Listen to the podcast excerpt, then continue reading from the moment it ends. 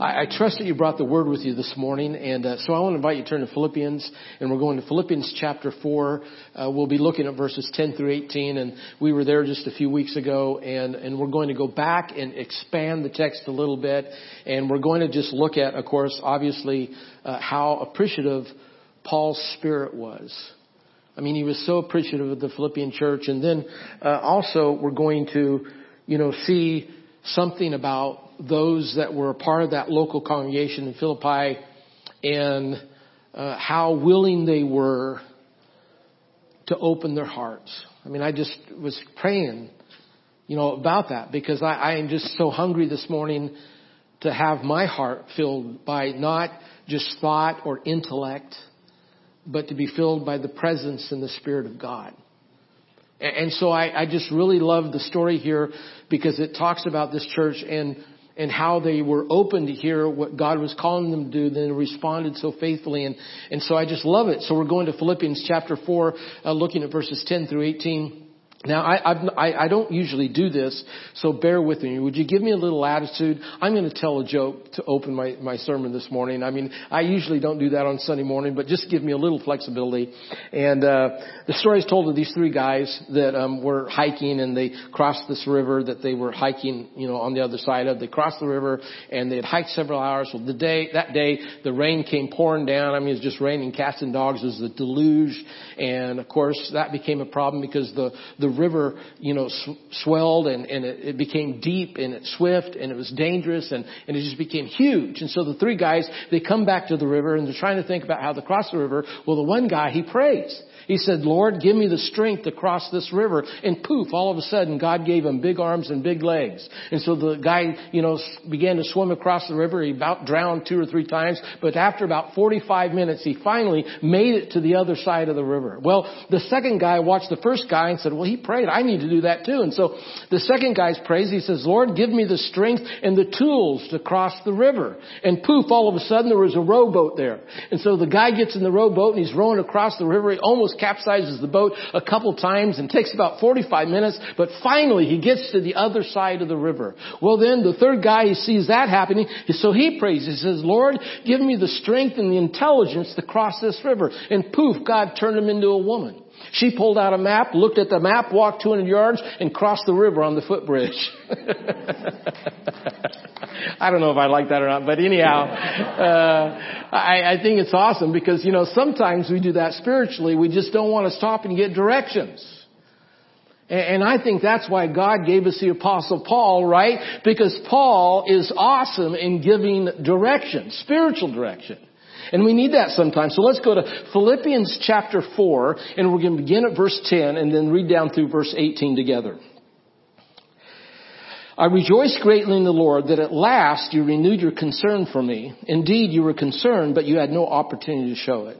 I am not saying this because I'm in need, for I've learned to be content whatever the circumstances.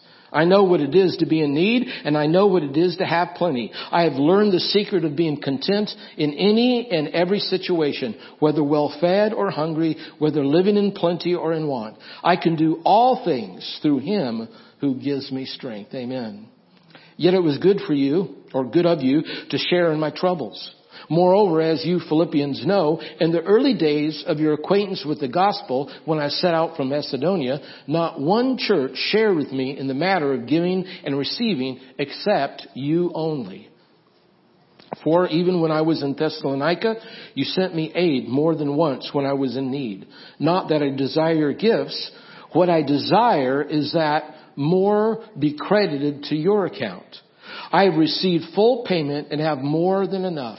I am amply supplied. Now that I received from Epaphroditus the gifts that you sent, they are a fragrant offering, an acceptable sacrifice, pleasing to God.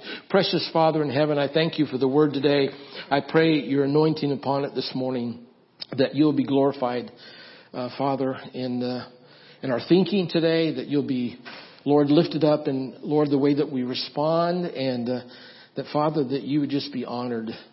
Lord, this time that we're committing to spending with you. And so, Father, we just give you ourselves. Lord, we just give you our hearts. And I pray that, Lord, that you be glorified in everything that's said and done. We ask all these things in Jesus Christ's glorious name. Amen. Now, I want to I want to be sure to read this in context. Obviously, it's it's the apostle Paul who's the writer here writing to the Philippian church, and he writes with the benefit of knowing the mistakes that he's made and also the emptiness of living on the dark side. I mean, think, think about it a moment. Here's the apostle Paul. I mean, before the Damascus Road experience, I mean, he understands what, what it means to be filled with hate. He understands what it means to, to, to live in the dark valley and to have skepticism and all that. But then also after his conversion, he writes with the benefit of knowing something about what it feels like to be persecuted. And I understand as we think about, you know, life today and, and really in the process of, of all the crazy things that are happening, we, we're thinking about this. And I mean, Paul understood this, to, I mean, to some degree, whether it was domestic or systemic, but if we're talking about making or taking a stand for what is right, I want to be painfully clear about something. This is it. That persecution is not acceptable, right? It is not acceptable, and by the way, it is not in line with the biblical world view of things. I mean, think about it. Jesus came and suffered death on a cross that all men might be saved. In fact, our denominational mission statement is to make Christ-like disciples of the nations. I mean, you take the phrase of Christ-like disciples of the nations and, and you, you find that, that this is about crossing the barrier and crossing the land and it's about crossing all kinds of oceans and nations. It's crossing every imaginable barrier like class and color and creed and race. And, and, and the trouble is that persecution exposes the underbelly of humanity humanity's worst carnal nature. See, that's where sin begins. It begins in the flesh and then like a cancer, it begins to eat away at us as we allow that to begin to have control of our life. The fact is, when man is left to himself, he will destroy not only himself, but he begins to destroy others. And so that is why we come to the passage today and we look at the scripture and, and it calls us to listen to the Holy Spirit and, and, allow the Holy Spirit to lead us and allow the Spirit to discern what it is that we're to say and we're to do. In fact, we go to 2 Corinthians chapter 2. Go there with me this morning if you have God's Word. Let's go to 1 Corinthians, not 2nd, but 1 Corinthians chapter 2. Go to 1 Corinthians chapter 2 and look at verse 14 with me. Here we read, Uh, if you see that there, 1 Corinthians 2.14, we read, the natural man does not accept the things that come from the Spirit of God. Why? Because they are natural. They cannot, you know, they cannot respond. They cannot even hear what the Spirit of the God is, is saying because they are still in that natural carnal state. For they are foolishness to him and cannot understand them. It doesn't make any sense to them at all because they have to be spiritually discerned. And so, you see, I believe that when we talk about taking a stand for something, that the only place that we can stand that is right as believers is to stand with the Holy Spirit. I mean, the task of the church is to serve the gospel, amen, and, and thinking on the spiritual needs of humanity. So we have, have to spiritually discern what is an acceptable sacrifice. In fact, go back to the passage today, our text, and we look at the very last verse. I mean, that's what Paul, the apostle, is talking about here. He says, and this is an acceptable sacrifice that is pleasing to God. So I, I guess the question is, what is the acceptable sacrifice? I, I mean, that's pleasing to God in this world and the time that we're living right now, I mean, and the frustrations that we're facing, the chaos that is going on, the question is, what is an acceptable sacrifice to God in this place, and this culture, and this time?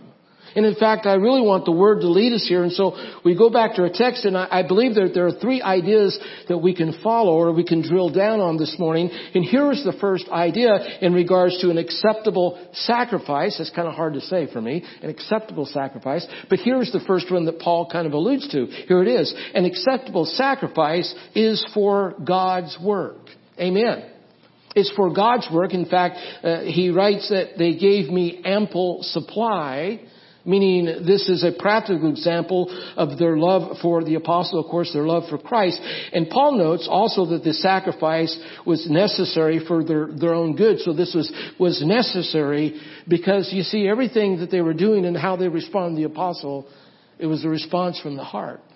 And it's interesting how when we talk about giving and we are giving, whether we are giving our tithes or whether we are giving our time and we are serving others, I mean, whatever it is that we're giving, it's so much different when we are giving with our heart.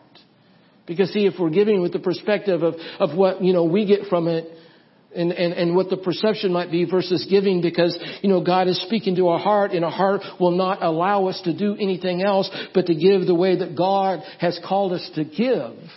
Then, then we will never find, you know, fulfillment in life, you know, only but by obe- obeying God. So the sacrifice also denotes the renewal of friendship between, of course, the Philippian church and the apostle Paul. In fact, in the Greco-Roman culture at that time for that century, you know, one way that friendship was to be reminded of or really renewed is that they would give gifts to each other. And so as the gift was being sent there from, of course, that church in Philippians um, or Philippi, and Paul's receiving the gift, so it's a renewal of the relationship they have or the friendship they have. And so I just love the way the, the, the letter unfolds because he not only gives a narrative of the things or the affairs that the church needed to address, and of course he gives them direction and instruction how to address these particular things in very practical ways, but then we find ourselves at the end of the letter, look back at the text, we're now back towards the end of the letter. And now Paul is addressing really the purpose of the letter to begin with, which was this idea of an offering that was given. Now it's interesting that this is not a formal thank you. I mean, we read the text here and he doesn't say, okay, thank you for this offering. But it's more of a, it's more of this, this idea in the narrative that he is describing to them how they have been faithful all along the way and that through the time of, of ministry and through the years of ministry that they have supported him and he is saying, okay, this is the kind of model that a church should be. This is how that we should serve the kingdom is that we are, we are faithful, you know, in all things. So the apostle is even mentoring and discipling in this, especially in this last section, saying that their, their sacrifice is an acceptable sacrifice. So an acceptable sacrifice, this is the first idea, an acceptable sacrifice is for God's work. Here's the second one if you're making notes. An acceptable sacrifice smells right. I mean, that's a little crude. I understand that, but look, look at the way that, that Paul phrases it. He, he says, they are a fragrant offering. And the word here, they, it really means something. It's saying something to us because it's speaking about the spirit in which they are giving and they are sending the sacrifice. And it's not about the item or the money that they are sending, but it was about the spirit in which they, they are doing you know, and they are giving. In other words, the whole idea again, are we giving for the right, you know, just to create a right perception or are we giving because our heart is calling us to give and our heart is calling us to serve? Now, I, I obviously note here in my study that the Philippians did have some issues. I mean, they, they were not perfect. I mean, no church is perfect. Amen. Um, but but he continues this faith talk, so to speak, or really it's more of a heart talk where he turns, you know, the conversation, you know, to the offering, but then he describes them in a, a particular way. In fact, we go to Second Corinthians chapter 2 and verse 15 and we read there, for we are to God the pleasing aroma of Christ among those who are being saved and those who are perishing. So we have kind of a, a similar, you know, word picture that he's using here in regards to the spirit of, of God's local church here. That they are like this, this fragrant aroma or this fragrant offering unto Christ. I, I love the true story that he came across of a factory in northern France where lavender was used in the perfumes that were being produced. Each evening as the workers would head for home and walk the streets of the little town, the whole village would be filled with the sweet aroma of lavender because the fragrance was clinging to the workers' clothes.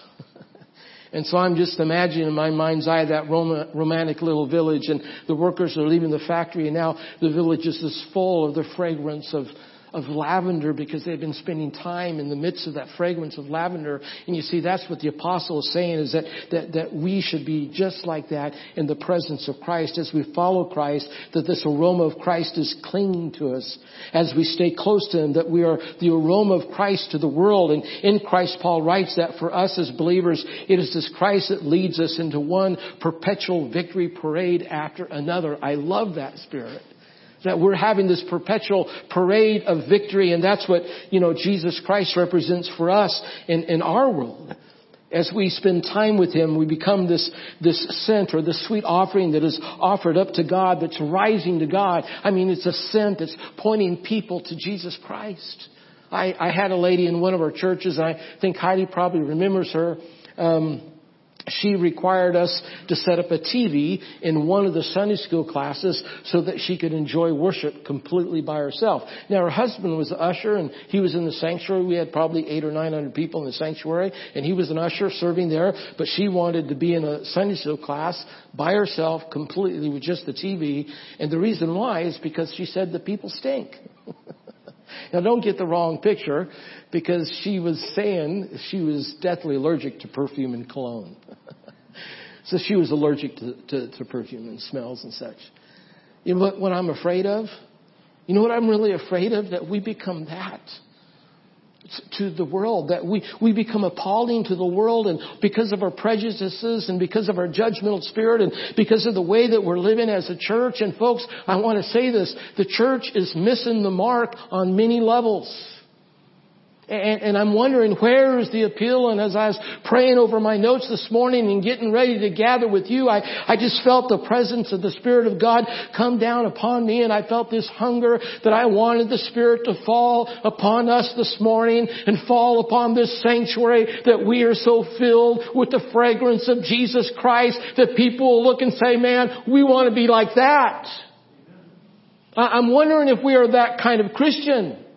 So that we have this fragrance and this appeal that the world saying, oh man, they are loving people. They are loving people.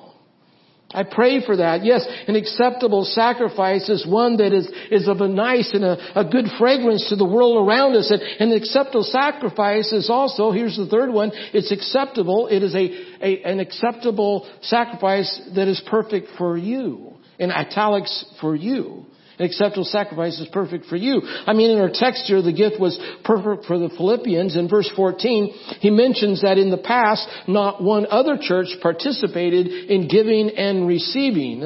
And the sacrifice was not even on their radar, in fact. And so Paul recognizes the great example of the Philippian church and say, okay, here's the model that we're following. Why? Because their hearts were open to hearing the voice of God. And then they were open and being obedient to the voice of God as God was calling them to make a sacrifice on His behalf in the kingdom of God. Amen.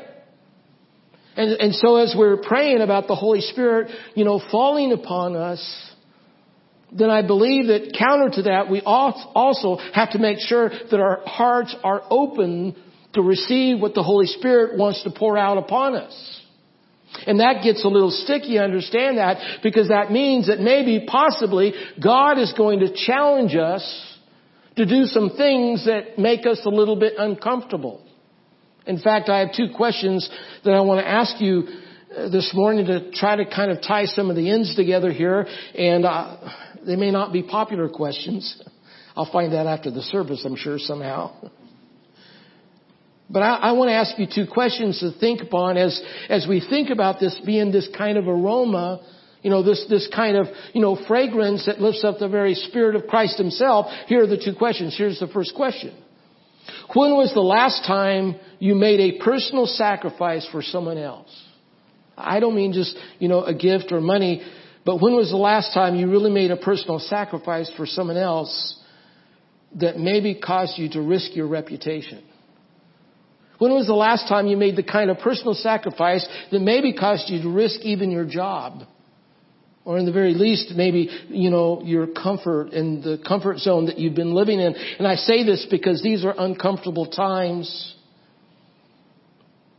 And maybe if we're listening to the voice of God and our, our hearts are open, I mean, that's the Philippian church. That's what's happening. Their, their hearts are open and they're being obedient to the voice of God. And, and if our heart is open and we're being obedient to the voice of God, I, I, I'm wondering when was the last time that we really listened to God so hard that we found our, ourselves, we find ourselves doing something that is really uncomfortable, really challenging us. Maybe these are the kind of times that, that can happen. Remember the acceptable sacrifice is perfect for you. Italics on you. And that means that means it has to be perfect for me, whatever it is that God is speaking to me about. I mean, what is your heart telling you this morning? Maybe there's something that you should be doing you haven't done yet, or maybe a person that you should speak to and you need to be bold enough to speak to them and speak to them the truth. And then the result of that, you know, you just might be shocked how the Holy Spirit is going to use your obedience in speaking the truth to that individual. That, that was the first question. When was the last time you made a personal sacrifice for someone? Here's the second question. What is it that you know would be pleasing to God? Let me start again. What is it that you know would be pleasing to God, but you've not yet acted upon it? you know it'd be pleasing to God. In fact, you know that maybe God has been speaking to you about something and He's stirring your heart about something. It's there in the back of your mind. You know that God is saying, okay, you know, this is an issue. It's kind of like one of those burrs that you get in your sock when you're hiking and, and it sticks you in the ankle there and you can't get out of the sock and it's hard and you gotta deal with it. You can't move on and the hike is unpleasant until you deal with the burr in your sock. Well folks, that's what the will of God and the voice of God is like. And it's very possible that God is speaking in such a way that He's challenging you to say something or do something or, or allow Him to, to shape you in a way that you've never been shaped before. I'm wondering, what is God saying to your heart this morning? I mean, at the Philippian church, they, they, they were such a model to follow. That's what the apostle is saying that I'm wondering how can we be that kind of model as a church and how can we be that obedient as we're listening to the voice of God and our hearts are open so that we might hear what God is saying to us of that one thing that we've not acted upon yet. That one thing that we've not done yet. Or maybe that one attitude that God is trying to speak to you about. I, I want to invite us just to listen to the voice of the Lord this morning. Let's bow our heads and close our eyes for just a moment. And, and I want to invite you just to ask yourself, what is it that, that the Lord is speaking to you about and how is He trying to shape you right now? And, and what is this voice saying to you? What is it that you need to do? What is it that you need to change? Or, or maybe it's something about your thinking. I just, I want to invite you just to hear God's voice, not my voice, not anything that I've, I've said or preached about, but just listen to the voice of our God and say, Lord, I hear your voice. Lord, I want to be obedient as we gather here on holy ground that Lord Jesus, that you will be glorified as I am saying, Lord, I know you're dealing with something here. I know you're dealing with something. You're moving me into a, a real uncomfortable place. You're shaping me, Lord, and I know that. And, and Lord, I just pray that I wouldn't resist anymore. That I'd just hear your voice and that, Lord, that I would come to you and that I'd find just a refreshment by by being obedient to this call. And so, Father, I pray right now that you speak to that young man or that young woman or uh, that old man or old woman, whomever it might be. I pray, Father, that you would just speak right now and that your will would be done and that we would respond to you, Lord Jesus, in obedience as we answer these questions for ourselves. When was the last time that we really made a sacrifice that cost us? It really cost us. And are we willing to make a change that you've been speaking to us about, Lord? So, Father in heaven, I believe that, that this moment can be transformative for us. I believe that this moment, Lord, in the church, it, can be a shift for us, Lord, and, and that one person's heart, Lord, whatever you're doing right now, I pray, Lord Jesus, that you would just speak to that heart right now. May we respond with a heart fully. May our hearts be open, Lord Jesus, as you're talking to us right now. We thank you, God, for answered prayer. We thank you, Father, for speaking to us, speaking to our hearts right now. Lord, with our heads bowed and eyes closed, I want to invite you to pray that way. If you're praying, Lord Jesus, you know my heart. You know what I'm going through right now. You know what I'm challenged with. I pray that, Lord, that you would just speak to that one. I, I pray that you just allow that, that mother or that father say, Lord, I've been resisting and I don't want to resist anymore. It's exhausting, Lord, resisting your will, resisting your truth. I pray that, Lord Jesus, you would come in with your refreshing spirit and that you would speak to that heart and that mind right now and just help them as they say, Lord, I'm going to be obedient to you. Lord, I'm going to say yes right now. Listen to the Lord's voice right now as He's saying and He's speaking to you what He is. Only you know what that is because the perfect, perfect, acceptable gift is perfect for you. For you. Father, thank you for hearing these prayers. Thank you, Lord, for the one that's just lifting their voice right now with their heads bowed and eyes closed and they're just whispering, Lord, I'm saying yes. I've been resisting. I want to be obedient. I want to walk with you, Lord Jesus, right now. And so, Father, I just, I submit to you. Thank you, Father. Thank you, Jesus, for the work that you're doing, the change you're doing in my heart, the change that you want to do in that individual's heart right now, Lord, as we're just praying and we're saying, Yes, Lord, to you. Yes, Lord. We're going to hear your voice. We want to be obedient to you right now. We pray all these things in Jesus Christ's worship, beautiful name. Amen.